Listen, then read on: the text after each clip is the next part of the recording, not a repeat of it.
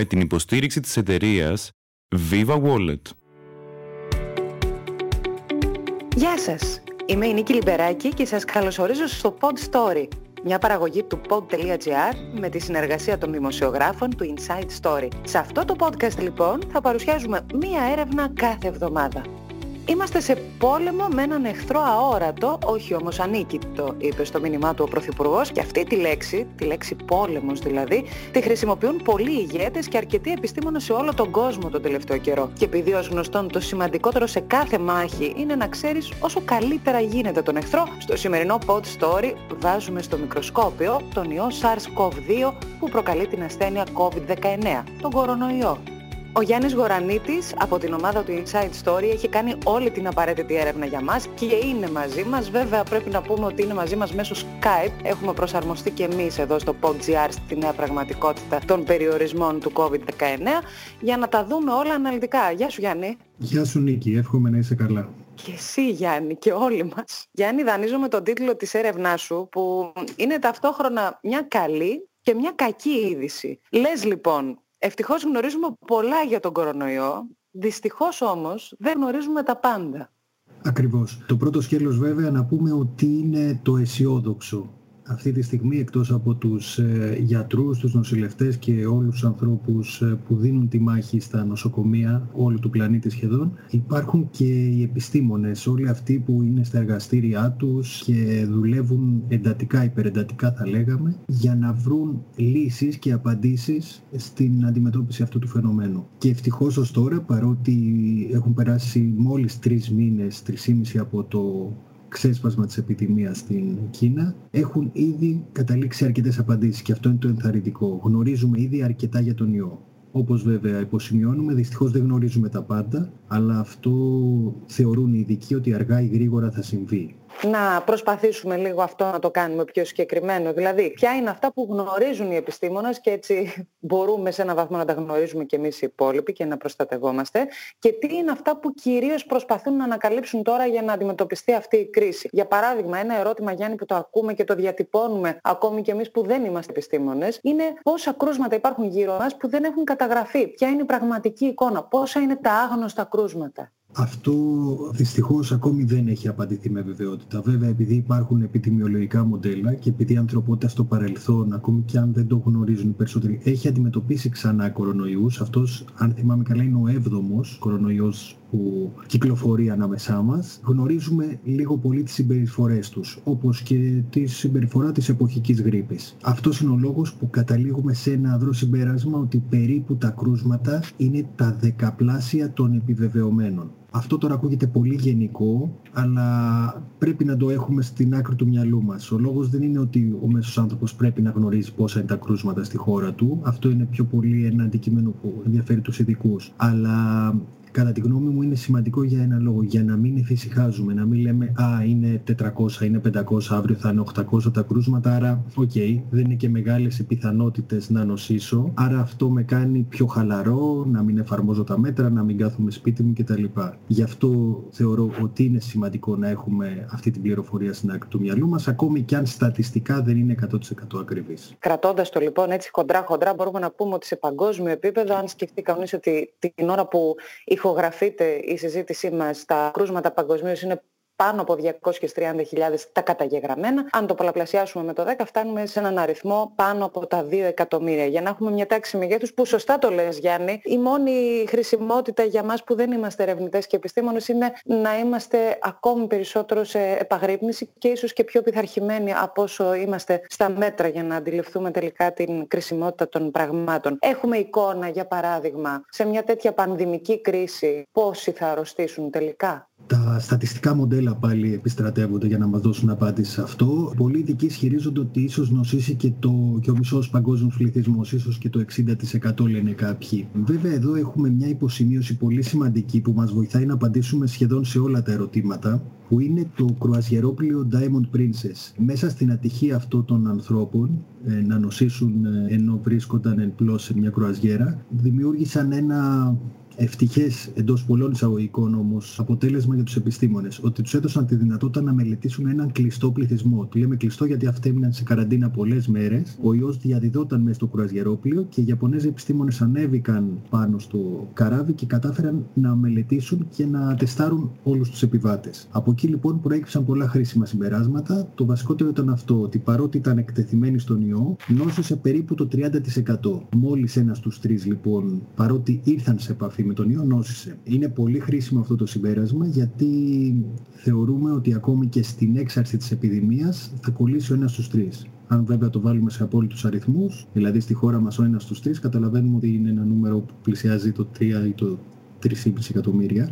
Οπότε ναι, προφανώς δεν είναι λίγο, αλλά είναι σίγουρα προτιμότερο από το να φτάσουμε σε ένα νούμερο το 60%. Επίσης, το ερώτημα, πόσοι από εκείνους που θα αρρωστήσουν τελικά δεν θα τα καταφέρουν. Πόσοι θα χάσουν τη ζωή τους σε αυτή την πανδημία; Τα νούμερα που έχουμε από την Κίνα, όπου είναι η επιδημία σε έξαρση για τρίτο μήνα, πλέον είναι σε ύφεση, αλλά ήταν σε έξαρση, το ποσοστό κινήθηκε γύρω στο 2 με 2,5%. Κρίνοντας από την Ιταλία, για παράδειγμα, το ποσοστό είναι κατά πολύ υψηλότερο. Αυτή τη στιγμή το ποσοστό κυμαίνεται πάνω από το 7%. Το ποσοστό αυτό, το CFR το λεγόμενο, προκύπτει από τη διαίρεση όσων νόσησαν από αυτούς που τελικά πέθαναν. Και στατιστικά αυτό είναι λάθος για έναν επιπρόσθετο λόγο, για να καθησυχάσουμε και λίγο τον κόσμο. Αυτό συμβαίνει γιατί στην Ιταλία δεν τεστάρονται όσοι νοσούν. Τα test kits είναι πια πολύ λίγα, δεν επαρκούν. Επομένως ε, το τεστ κάνουν πρακτικά μόνο όσοι φτάνουν στο νοσοκομείο και παρουσιάζουν συμπτώματα πνευμονίας. Επομένως το ποσοστό και στην Ιταλία είναι πολύ χαμηλότερο. Πολλοί νέοι άνθρωποι παρότι νοσούν δεν θα τεσταριστούν ποτέ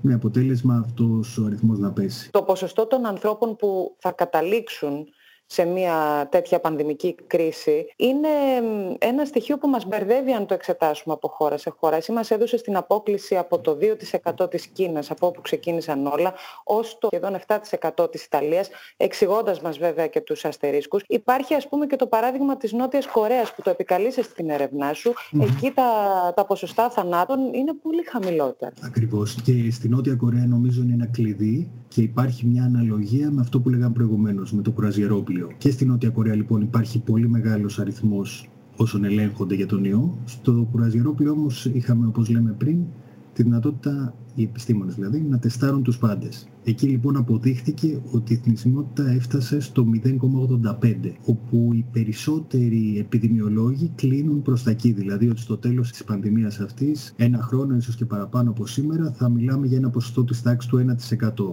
το οποίο ξαναλέω είναι ελπιδοφόρο, αλλά σε απόλυτα νούμερα σίγουρα είναι πολύ μεγάλο. Φαντάζομαι εξαρτάται σε κάθε περίπτωση και από τη διαχείριση της κρίσης, έτσι δεν είναι. Για παράδειγμα βλέπουμε στα δελτία των ειδήσεων από τη γειτονική Ιταλία ότι δεν μπορεί να ανταποκριθεί εδώ και αρκετές ημέρες το σύστημα υγείας της χώρας. Άνθρωποι που χρειάζονται ιατρική φροντίδα ή και νοσηλεία σε εντατικές δεν μπορούν να την έχουν. Αυτό προφανώς αυξάνει και το ποσοστό των θανάτων. Έτσι δεν είναι, αυτό λέει η λογική. Ακριβώς, ακριβώς. Και όλες οι επιδημιολογικές υγειονομικές μελέτες συγκλίνουν στο ίδιο, ότι επειδή θα δοκιμαστούν όλα τα υγειονομικά συστήματα παγκοσμίως, αυτά που θα αντέξουν είναι τα καλύτερα προετοιμασμένα. Και κακά τα ψέματα, αν βλέπουμε αυτές τις εικόνες στα νοσοκομεία της Βόρειας Ιταλίας που έχει ένα από τα πιο οργανωμένα και ισχυρά υγειονομικά συστήματα, φανταστείτε τι θα γίνει σε χώρες με πολύ χειρότερα συστήματα και δει σε χώρες του τρίτου κόσμου, στην Αφρική και στην Ασία. Επομένως το μάθημα από όλα αυτά, κατά τη γνώμη μου, όταν ξεπεραστεί όλο αυτό, γιατί αργά ή γρήγορα θα ξεπεραστεί, είναι πώς μπορούμε να ετοιμαστούμε για τις επόμενες πανδημίες. Ίσως και για τα επόμενα κύματα αυτού του ιού, αλλά και για επόμενους. Επομένως, αν από όλα αυτά μας μείνει κάτι, εκτός από το να πλένουμε καλά τα χέρια μας, νομίζω είναι αυτό, να ισχυροποιηθούν και να προετοιμαστούν καλύτερα τα υγειονομικά συστήματα. Μίλησες πριν για τη διάρκεια αυτής της κρίσης. Είπες περίπου έναν χρόνο. Υπάρχει εκτίμηση. Αυτή είναι η εκτίμηση των επιστημόνων; Από τη στιγμή που θα μπούμε, γιατί αργά ή γρήγορα θα μπούμε σε ένα καθεστώς διεθνών μέτρων, δηλαδή τα μέτρα αυτά θα επεκταθούν σχεδόν σε όλες τις χώρες, ειδικοί αισιοδοξούν ότι θα συγκρατηθεί το πρώτο μεγάλο κύμα της πανδημίας. Αυτό βέβαια δεν σημαίνει ότι δεν θα ακολουθήσουν άλλα. Απλά όταν τα επόμενα κύματα ακολουθήσουν, δηλαδή όταν χαλαρώσουν κάπως τα μέτρα σε πολλές χώρες και αρχίσουν κάποια κρούσματα ξανά, να είναι πολύ πιο έτοιμο το σύστημα υγείας να τα αντιμετωπίσει. Γιατί ουσιαστικά όλη αυτή η ιστορία, αυτό που πρέπει να λέμε και ανοιχτά πια στον κόσμο, είναι ότι αυτό γίνεται όχι για να μην νοσήσουμε, γιατί αργά ή γρήγορα όπως είπαμε σχεδόν ένα στους τρεις ή και παραπάνω από εμάς θα νοσήσουν. Ο λόγος που γίνεται όλο αυτό είναι για να μην χρειαστούμε όλοι μαζί να τρέξουμε στα νοσοκομεία γιατί τα νοσοκομεία όπως αποδείχθηκε δεν αντέχουν. Να δούμε λίγο και την κατανομή ηλικιακά. Δεν αντιμετωπίζει το ίδιο πρόβλημα ένα παιδί με έναν ηλικιωμένο εφόσον προσβληθεί από τον ε, ιό; Όχι. Όπως έχει αποδειχθεί σε όλες τις μελέτες ως τώρα, το βασικότερο πρόβλημα, ειδικά δηλαδή αυτοί που θα χρειαστούν νοσηλεία, είναι, εντοπίζεται στους άνω των 65 και αυτοί που θα νοσήσουν βαρύτερα είναι κυρίως άνω των 70-75 με συνοσυρότητες, με προϋπάρχοντα νοσήματα που έχουν αδύναμο ανοσοποιητικό, ας το πούμε απλοϊκά. Αυτό βέβαια δεν σημαίνει ότι δεν κινδυνεύουν και οι νεότεροι. Η αλήθεια είναι ότι σχεδόν οι 4 στους 5, αν θυμάμαι καλά το στατιστικό, θα το περάσουν με πολύ ήπια συμπτώματα. Και όταν λέμε ήπια το εννοούμε. Δηλαδή μπορεί να είναι ένας ε, βήχας ε, δύο ημερών ή να είναι ένας ελαφρύς πυρετός που στην καθημερινότητά μας ίσως και να μην μας επηρεάζει, δηλαδή να συνεχίσουμε να κάνουμε ό,τι κάναμε. Και αυτό παρότι είναι το αισιόδοξο μήνυμα από τα ευρήματα τα επιστημονικά είναι ίσως και το πιο επικίνδυνο γιατί οι άνθρωποι αυτοί, οι φορείς, συνεχίζουν να κινούνται κανονικά. Άρα μεταδίδουν τον ιό. Να σταθούμε λοιπόν σε αυτό. Σε πώς μεταδίδει τον ιό κάθε φορέας; Ούτε και αυτό είναι εύκολο να αποδειχθεί, αλλά βάσει των στατιστικών μελετών θεωρούμε ότι ο κάθε ένας που κυκλοφορεί ε, ελεύθερα έτσι, στην αγορά, στο γραφείο του, οπουδήποτε μεταδίδει περίπου σε τρεις. Αυτό βέβαια είναι μια έτσι, στατιστική αναγωγή, δηλαδή μπορεί ο συγκεκριμένος άνθρωπος, δηλαδή για να το επικεντρώσουμε σε έναν φορέα μπορεί να μεταδώσει πριν ο ίδιος νοσήσει σε 7 ή σε 8. Και υπάρχει ένα εκπληκτικό παράδειγμα που έχουν μελετήσει οι Κορεάτες με τη λεγόμενη ασθενή 31 η οποία θεωρείται ότι σχετίζεται με την έξαρση της επιδημίας στην Κορέα ότι η ίδια ευθύνεται για περισσότερες από 1.200 μολύνσεις με τον ιό λόγω της κοινωνικής της ζωής και ότι κινείται πάρα πολύ σε γραφεία, σε εκδηλώσεις κτλ.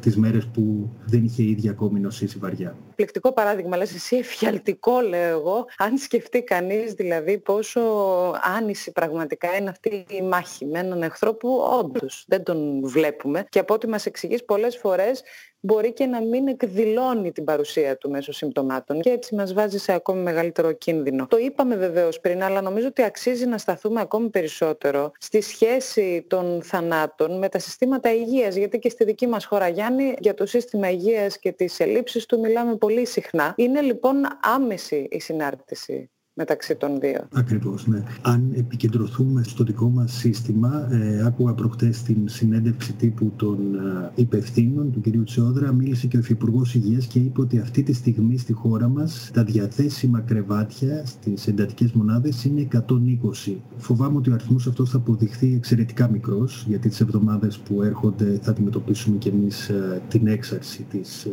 του φαινομένου και στη χώρα μας. Οπότε θα αναγκαστούμε να καταφύγουμε και σε άλλες λύσεις, κάτι που έγινε και διεθνώς. Δεν υπονοώ ότι θα έπρεπε να έχουμε 2.000 κρεβάτια σε εντατικές ανά πάσα στιγμή, αλλά θα έλεγα ότι μετά από αυτό θα πρέπει να αναρωτηθούμε πώς πρέπει να οργανωθούν τα συστήματα υγείας για να αντιμετωπίσουν τις έκτακτες καταστάσεις. Και το δίδαγμα ναι, από τους επιστήμονες που μελετούν τα δεδομένα σε όλο τον κόσμο είναι αυτό, ότι όσο πιο έτοιμο είναι ένα σύστημα υγείας, τόσο πιο αποτελεσματικό θα είναι στην αντιμετώπιση. Και λέγοντας έτοιμο δεν είναι μόνο τα κρεβάτια της εντατικής. Είναι τα test kits που και από αυτά αρχίζει να παρατηρείται έλλειψη διεθνώς, όχι μόνο στην Ελλάδα. Είναι οι αναπνευστήρες που και αυτό είναι πολύ σημαντικό. Οι αναπνευστήρες είναι απαραίτητοι για να κρατηθούν οι ασθενείς στη ζωή όσο είναι στην εντατική και άλλα υλικά που βλέπουμε ότι ακόμη και μάσκες ή προστατευτικός εξοπλισμός για τους υγειονομικούς δεν επαρκεί σε αυτή τη φάση και είναι δύσκολο να παραχθεί άμεσα σε τόσο μεγάλες ποσότητες που χρειάζονται. Όπως έλεγε ένας γιατρός, είναι πιθανό κατά τη διάρκεια της βάρδιάς τους να χρειαστεί να αλλάξουν και 40 μάσκες και όχι μόνο τις μάσκες και τον προστατευτικό εξοπλισμό, τα ειδικά γυαλιά που φορούν που τα λένε ασπίδες τα ποδονάρια, όλα, όλο τον εξοπλισμό να χρειαστεί να τον αλλάξουν κάθε φορά που μπαίνουν σε μια μονάδα εντατικής θεραπείας. Αν πολλαπλασιάσουμε τον αριθμό αυτών με τους υγειονομικούς που ασχολούνται ε, με τα περιστατικά πρώτης γραμμής ε, στη χώρα μας και διεθνώς, αντιλαμβανόμαστε για ποιο λόγο αυτές οι ελλείψεις θα ενταθούν τις αμέσως επόμενες ημέρες. Και αυτό είναι ακόμη ένα στοιχείο ενδεικτικό της προετοιμασίας που έπρεπε να γίνει και δυστυχώς δεν έγινε. Λοιπόν, για όλα αυτά, ε, εμείς ε, και εκείνοι που ακούν το podcast, ελάχιστα μπορούν να κάνουν, έως τίποτα. Οπότε θα έλεγα να εστιάσουμε σε εκείνα που πραγματικά, εφόσον τα γνωρίζουμε, μπορούν να μας βοηθήσουν να προσαρμόσουμε τη συμπεριφορά μας με τον καλύτερο δυνατό τρόπο σε αυτό το μοντέλο που πρέπει να υιοθετήσουμε για να βοηθήσουμε και εμείς να περάσει όσο γίνεται πιο ανώδυνα αυτή η κρίση. Τα πρακτικά λοιπόν, αυτά που πρέπει να πούμε πόσο επιβιώνει αυτός ο ιός και πάνω σε τι είδους επιφάνειες. Και αν έχουμε ακούσει εκδοχές, Γιάννη, τι προκύπτει από την έρευνα; Η έρευνα λέει το εύλογο ότι για να μην τρελαθούμε και τελείως. Έτσι. Ο ιός αυτός δεν ε, είναι ούτε αεροπλανάκι, ούτε ελικόπτερο που πετάει ξαφνικά και εκεί που βγαίνουμε στο μπαλκόνι μας θα έρθει να μας επισκεφτεί και για να νοσήσουμε. Ο ιός πράγματι μεταδίδεται με τα αεροσταγονίδια. Αλλά τι σημαίνει αυτό; Σημαίνει ότι αν είμαστε σε μια απόσταση του ενός, του πολύ δύο μέτρων από έναν φορέα ασθενή και αυτός βήξει ή φταρνιστεί, ενδέχεται ένα από τα σταγονίδια, τα δισεκατομμύρια σταγονίδια που θα εκτοξευτούν εκείνη τη στιγμή, να μεταφέρει και ένα υλικό φορτίο αρκετό για να καταλήξει στα μάτια μας, στη μύτη μας, στο στόμα μας.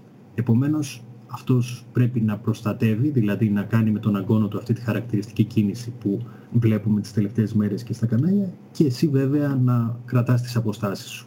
Αυτό είναι το βασικό μέτρο αυτοπροστασίας όταν είσαι σε ένα κοινό χώρο, σε ένα χώρο που έχει αρκετό κόσμο. Από εκεί και πέρα το βασικό που πρέπει να κάνουμε είναι να μην αγγίζουμε σταθερές επιφάνειες γιατί και εκεί ενδέχεται ο ιός να μένει και να μένει για μεγάλο διάστημα. Εδώ όμως Γιάννη αρχίζει η παράνοια. Δηλαδή έχουμε αρχίσει να κοιτάμε με τρόμο τα πόμολα, τα γραφεία μας, τους πάγκους εργασίας. Θέλω να πω, γι' αυτό σε ρώτησα πριν και για το χρόνο επιβίωσης του ιού, για την ανθεκτικότητα του ιού πάνω σε, σε επιφάνειες, ε, γιατί πόσο πια προσεκτικός να είσαι όταν εκ των πραγμάτων κινείσαι σε ένα χώρο και αγγίζεις πράγματα. Ναι, ε, η αλήθεια είναι ότι δεν είναι απολύτως σαφή όλα τα επιστημονικά ευρήματα, αλλά σίγουρα γνωρίζουμε ότι μένει στις σταθερές επιφάνειες όπως τα ξύλα και τα μέταλλα αρκετές ώρες.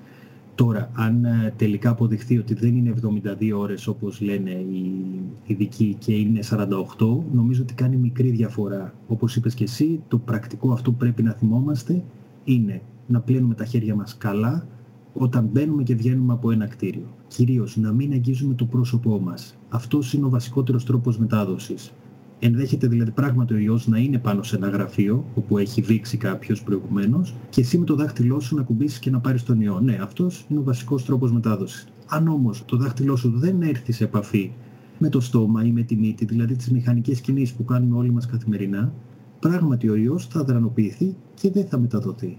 Ξέρω ότι είναι δύσκολο, είναι και, και για μένα. Δηλαδή προσπαθώ να το κάνω στην καθημερινότητά μου, να το εφαρμόσω και δεν γίνεται. Δεν γίνεται πρακτικά να ξέρεις ε, όλες αυτές οι κινήσεις που κάνουμε. Πρέπει όμως να προσαρμοστούμε. Διάβαζα σε ένα αφιέρωμα του BBC πόσο δύσκολο είναι να σταματήσουμε οι άνθρωποι να αγγίζουμε τα πρόσωπά μας. Αυτή είναι μια συνήθεια που δεν τη μοιραζόμαστε με πολλά ζώα στον πλανήτη μας. Εμείς όμως την έχουμε πάρα πολύ έντονη. Είναι μια κίνηση που την κάνουμε όλοι χωρίς να την καταλαβαίνουμε ασυναίσθητα, τώρα καλούμαστε να την εγκαταλείψουμε. Να δούμε κάτι άλλο, να δούμε για πόσο μπορεί να παραμείνει μεταδοτικός ένας άνθρωπος που έχει προσβληθεί από τον ιό. Προς το παρόν έχουμε μόνο κάποιες μελέτες για αυτό το αντικείμενο από την Κίνα. Οι επιστημονικές απόψεις και εδώ διήστανται λοιπόν. Άλλοι λένε ότι όταν σταματήσουν τα συμπτώματα σταματάς να είσαι και μεταδοτικός. Άλλοι βέβαια λένε ότι μπορεί και δύο εβδομάδες μετά. Εξού και η καραντίνα. Διάβαζα χθες το βράδυ μια νεότερη έρευνα από αυτό που είναι λίγο αντικρουόμενο με αυτά που αναφέρω εγώ στο συγκεκριμένο άρθρο, αλλά να έχουμε στο μυαλό μας ότι όταν ένας άνθρωπος αναρρώσει, που πολύ σύντομα όλοι θα έχουμε στο περιβάλλον μας κάποιον που θα έχει νοσήσει, να έχουμε κατά νου ότι αποφεύγουμε τις πολύ κοντινές επαφές. Δεν σημαίνει ότι αυτός ο άνθρωπος πρέπει να περιθωριοποιηθεί, έτσι, αλλά είναι σημαντικό να έχουμε κατά νου ότι για κάποιες μέρες μετά την ανάρρωσή του θα συνεχίσει να είναι μεταδοτικός. Με τους τρόπους που περιγράψαν προηγουμένως, έτσι δεν σημαίνει ότι αν χαιρετηθούμε από μακριά θα κολλήσουμε. Και αυτός είναι και ο λόγος που ακόμη και στη χώρα μας το διάστημα αυτό από τις 14 ημέρες της καραντίνας δηλαδή των ε, φορέων θα πέσει στις 7 μόνο για τους υγειονομικούς. Δηλαδή οι γιατροί που έρχονται σε επαφή με κρούσματα και νοσούν από τον ιό, οι περισσότεροι ελαφρά ελπίζουμε, σε 7 μέρες θα επιστρέφουν στα καθήκοντά τους ε, για τους λόγους που είπαμε και προηγουμένως για να μην καταρρεύσει το σύστημα. Τώρα υπάρχει και αυτή η ύπουλη περίοδος που ο ιός δεν έχει ακόμη εκδηλωθεί. Είναι η περίοδος επόασης. Εκεί έχουν καταλήξει οι επιστήμονες ποια είναι η διάρκεια; Ναι, εκεί είναι πιο σαφές γιατί έχουν τα στοιχεία στα χέρια τους και θεωρούν ότι είναι περίπου 5 μέρες, 5,2 κατά μέσο όρο. Αυτό είναι ένα επίσης ανησυχητικό έβριμα γιατί τι σημαίνει ότι 5 μέρες από την έκθεσή σου στον ιό ενδέχεται αυτός να μην έχει συμπτώματα, να το πούμε απλά. Παρ' όλα αυτά, τις 2 με 3 τελευταίες να είσαι να μπορείς να το μεταδώσεις σε άλλους. Να δούμε τώρα και τη διάρκεια από την εκδήλωση πια των συμπτωμάτων. Δηλαδή πόσο διαρκεί αυτή η νόσος. Τουλάχιστον για τους περισσότερους ασθενείς. Και εκεί φαντάζομαι ποικίλει. Ναι, ποικίλει.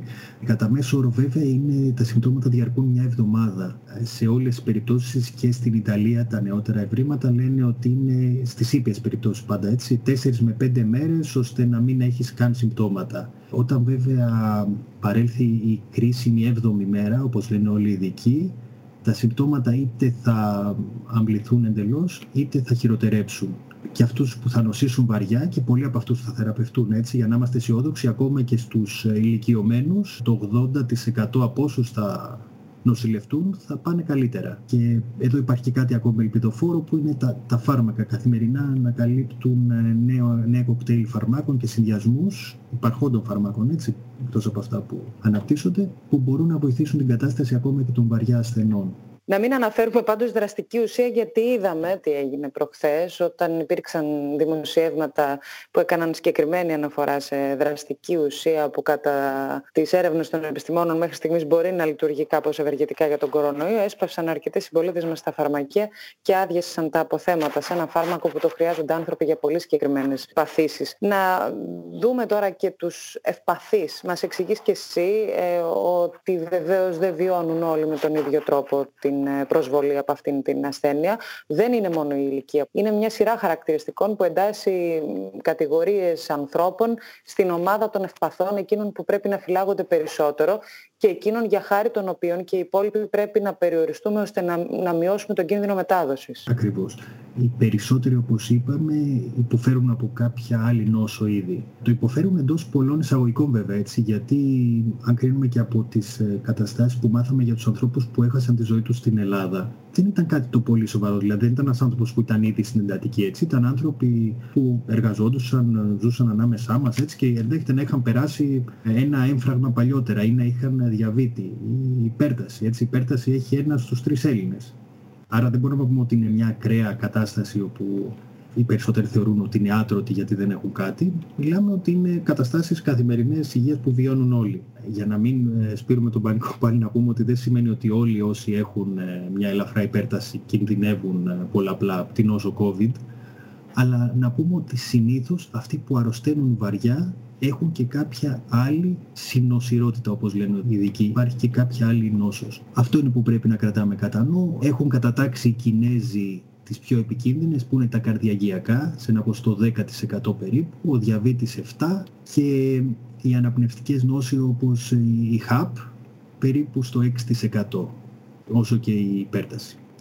Αυτό να έχουμε κατά νου γενικά ότι όλοι αυτοί οι άνθρωποι πρέπει να προστατευθούν από την επαφή με κάποιον φορέα, ίσως και παραπάνω από οποιονδήποτε άλλο. Εκείνοι που δεν μπορούν να προστατευτούν είναι εκείνοι που είναι στην πρώτη γραμμή. Δηλαδή οι γιατροί και οι νοσηλευτές. Το είπες κάποια στιγμή νωρίτερα Γιάννη, ότι προσβάλλονται, ισχύει για εκείνους μάλιστα και ένα άλλο ε, πλαίσιο περιορισμού. Η καραντίνα κρατάει 7 ημέρες, μας εξήγησες και τους λόγους, η αλήθεια είναι ότι έχουν πληρώσει πολύ βαρύ τίμημα σε όλες τις χώρες όπου εκδηλώνεται η πανδημία, οι γιατροί και οι νοσηλευτές, έτσι δεν είναι; Ακριβώς, ναι. Ε, στην Κίνα, από όσους ασχολήθηκαν από όλους τους γιατρούς, περίπου το 3,8% τελικά νόσησε ειδικά στο επίκεντρο της πανδημίας στην πόλη Γουχάν, νόσησαν 6 στους 10 γιατρούς. 1080 λέει χαρακτηριστικά η έρευνα από τους 1700 υγειονομικούς τελικά προσβλήθηκαν από τον ιό. Στην Ιταλία διάβαζα χθες το βράδυ με τα ανανεωμένα στοιχεία το 14% των θανάτων αποδίδεται σε γιατρούς και νοσηλευτές. Το ποσοστό είναι φρικτό, δεν μου αρέσουν οι χαρακτηρισμοί συνήθως, αλλά σε αυτή την περίπτωση δεν μπορούμε να πούμε κάτι άλλο. Είναι άνθρωποι που δουλεύουν νυχθημερών, πιθανόν να, να νοσούν ήδη και να συνεχίζουν να εργάζονται σε εντατικές, μονάδες εντατικής θεραπείας και καταλαβαίνουμε όλοι πόσο δύσκολο είναι για αυτούς τους ανθρώπους να βλέπουν ε, καθημερινά συναδέλφους τους να χάνονται δίπλα τους την ώρα που εκείνοι πρέπει να συνεχίσουν να βρίσκονται στην πρώτη γραμμή του καθήκοντος. Εδώ στην Ελλάδα υπάρχει μια περιραίουσα αισιοδοξία ότι επειδή έρχεται το καλοκαίρι και για τη χώρα μας το καλοκαίρι έχει πάντα πολύ ψηλές θερμοκρασίες, έρχεται και το τέλος νομοτελειακά αυτής της κρίσης για τη χώρα μας. Θα εξαφανιστεί ο COVID-19 το καλοκαίρι. Και εδώ η απόψη των ειδικών διήσταται. Θεωρούμε ότι όπως με όλες τις εποχικές νόσους, έτσι και η νόσο που προκαλεί ο νέος κορονοϊός θα υποχωρήσει σε ένα βαθμό το, όταν έρθουν οι πιο πολλές ζέστες, αλλά αυτό δεν είναι βέβαιο σύμφωνα με τους ειδικούς. Το αβαντάζ είναι ένα και βασικό, ότι ο κόσμος θα πάψει να συνοστίζεται σε κλειστούς χώρους. Αλλά αυτό από μόνο του δεν αρκεί για να πούμε ότι θα περιοριστεί η πανδημία.